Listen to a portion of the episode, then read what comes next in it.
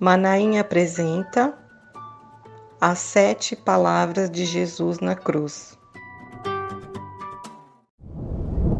Primeira palavra da cruz. Lucas 23, 34. Pai, perdoa-lhes, porque não sabem o que fazem. O contexto dessa primeira frase foi dita em forma de prece, para que Deus perdoasse a ignorância daqueles que o crucificavam soldados romanos e a multidão que o acusava. Essa palavra nos mostra o caráter bondoso e amoroso de Cristo, pois, mesmo sendo traído e ridicularizado por Judas, o traidor, e pela multidão, ele consegue pedir ao Pai que se compadeça de todos aqueles homens. Aqueles homens não tinham consciência do que estavam fazendo e nem a quem estavam atingindo.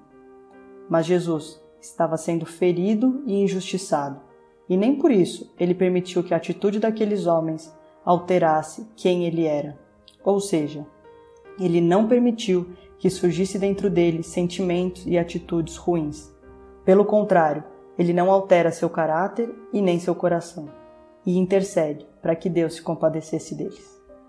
A atitude de Jesus nos mostra que só somos salvos porque o Filho intercedeu por nós. Quando não perdoamos e permitimos que sentimentos ruins tomem nossa mente e coração, nos afastamos de Jesus, de quem Ele é e, principalmente, abrimos brecha para que o inimigo entre e bagunce nossa mente e coração. Carregamos o fardo, o veneno e a brecha aberta, permitindo que estragos terríveis em nossas vidas aconteçam, nos nossos corações, nos nossos relacionamentos, nas nossas famílias e com os nossos amigos. A falta de perdão é como um veneno. Nos tira a alegria e nos impede de viver a vida abundante que Deus quer que nós vivamos. Por isso, precisamos pedir que Deus nos ajude a perdoar. Precisamos entregar a Jesus, no altar, tudo aquilo que é motivo de dor, mágoa, padecimento causados pelas traições, rejeições e humilhações que sofremos ao longo da vida, entregando a Ele tudo o que aconteceu conosco não permitindo que sentimentos como rancor, vingança e ausência do próprio perdão comecem a habitar os nossos corações. Em Mateus 5:44, a palavra diz assim: Mas eu digo: amem os seus inimigos e orem por aqueles que os perseguem. Que palavra dura! Perdoar não é esquecer dos fatos, e sim não guardar ódio e o desejo de vingança. Perdoar não quer dizer que teremos que conviver com aqueles que nos feriram, mas sim deixar que eles sejam livres para também se arrependerem de tudo o que fizeram. Contudo, não permitamos que nós e nossas casas paguem pela falta de perdão. A falta de perdão começa pequenininho, mas vai crescendo, crescendo, crescendo de uma maneira que vai nos sufocando, sufocando o nosso coração. Nosso coração fica apertado e angustiado quando pensamos naquela situação ou mesmo na pessoa que nos apunhalou, nos traiu ou nos magoou. A ausência de perdão não mata quem não recebe o perdão, mas mata quem o retém. Essa frase é muito interessante e muito verdadeira. Muitas vezes, a pessoa que feriu nem sabe o tamanho do estrago e da ferida que causou no outro exatamente como aqueles homens com Jesus. Se estivermos com ódio de alguém, para a pessoa não vai mudar em nada, mas para mim tudo muda. A tendência é acreditarmos que a falta de perdão ou os problemas não resolvidos de relacionamento não são tão sérios assim. Tudo bem, podemos deixar para depois. Porém, Jesus nos mostra em diversas passagens que são gravíssimos, como um exemplo que todos conhecem quando ele discorre sobre a raiz de amargura. Em Efésios 4:32, a palavra diz assim: Sejam bondosos e compassivos uns para com os outros, perdoando-se mutuamente, assim como Deus os perdoou em Cristo.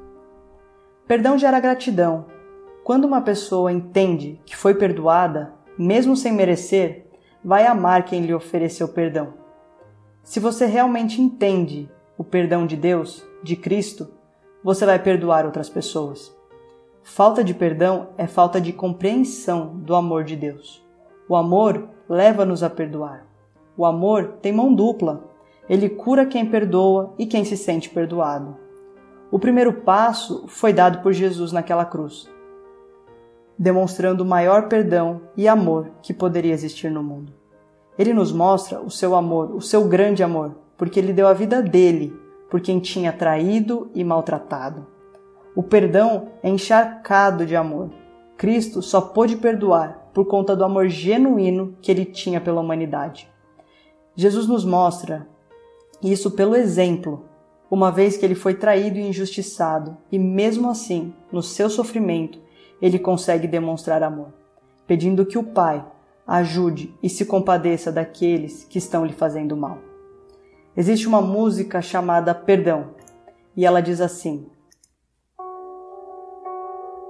Pai, eu quero aprender a amar, mas é tão difícil não julgar e abrir mão do meu direito de justiça.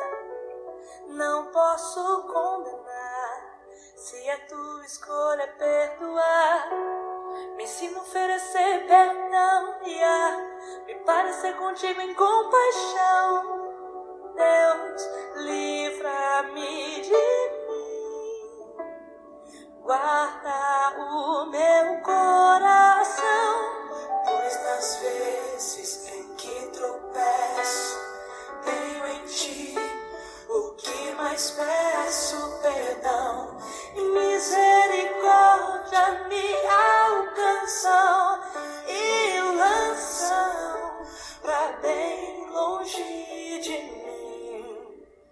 acusação.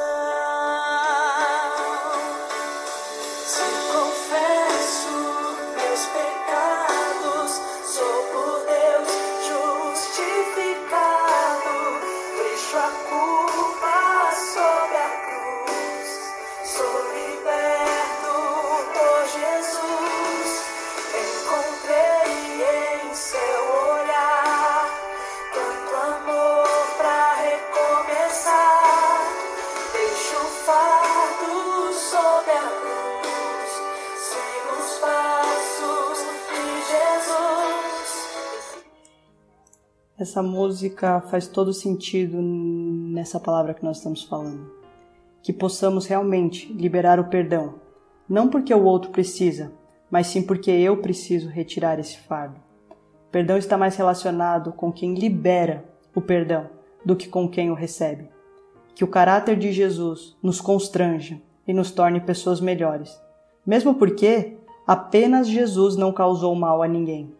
Nós somos craques em machucar e ferir os outros. Como na passagem dos homens desejando apedrejar a prostituta, que Jesus diz: Aquele que não tiver pecado, que atire a primeira pedra.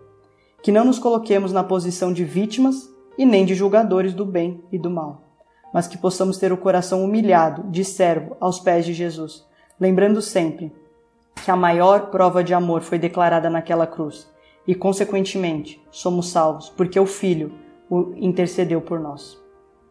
Senhor meu Deus, que nesse dia o Senhor possa nos ajudar a amarmos o próximo, a perdoarmos o próximo e a compreendermos que o Senhor foi o mais injustiçado.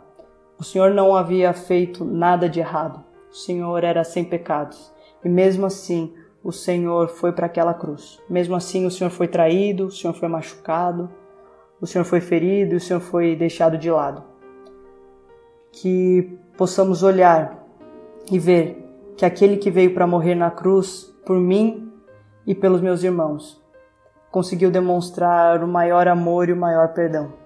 Que o amor possa ser demonstrado em atitudes, em atos pelas nossas uns pelos outros, e não fique apenas nas palavras bonitas sobre amor e perdão, mas que a gente possa cada vez mais transmitir o seu amor, o seu caráter, que a nossa vida possa se parecer com a tua, Deus, que possamos cada vez mais olharmos para o Senhor, vermos quem o Senhor é e possamos não nos sentir injustiçados, não nos sentir que possamos, que podemos ou temos a justiça, que temos o aval para agirmos como temos agido, que fomos magoados e por isso tudo bem. Não, que possamos olhar para o Senhor e perceber que o Senhor mostrou com o seu maior exemplo, com a sua própria vida, o melhor, o maior e o mais sincero amor.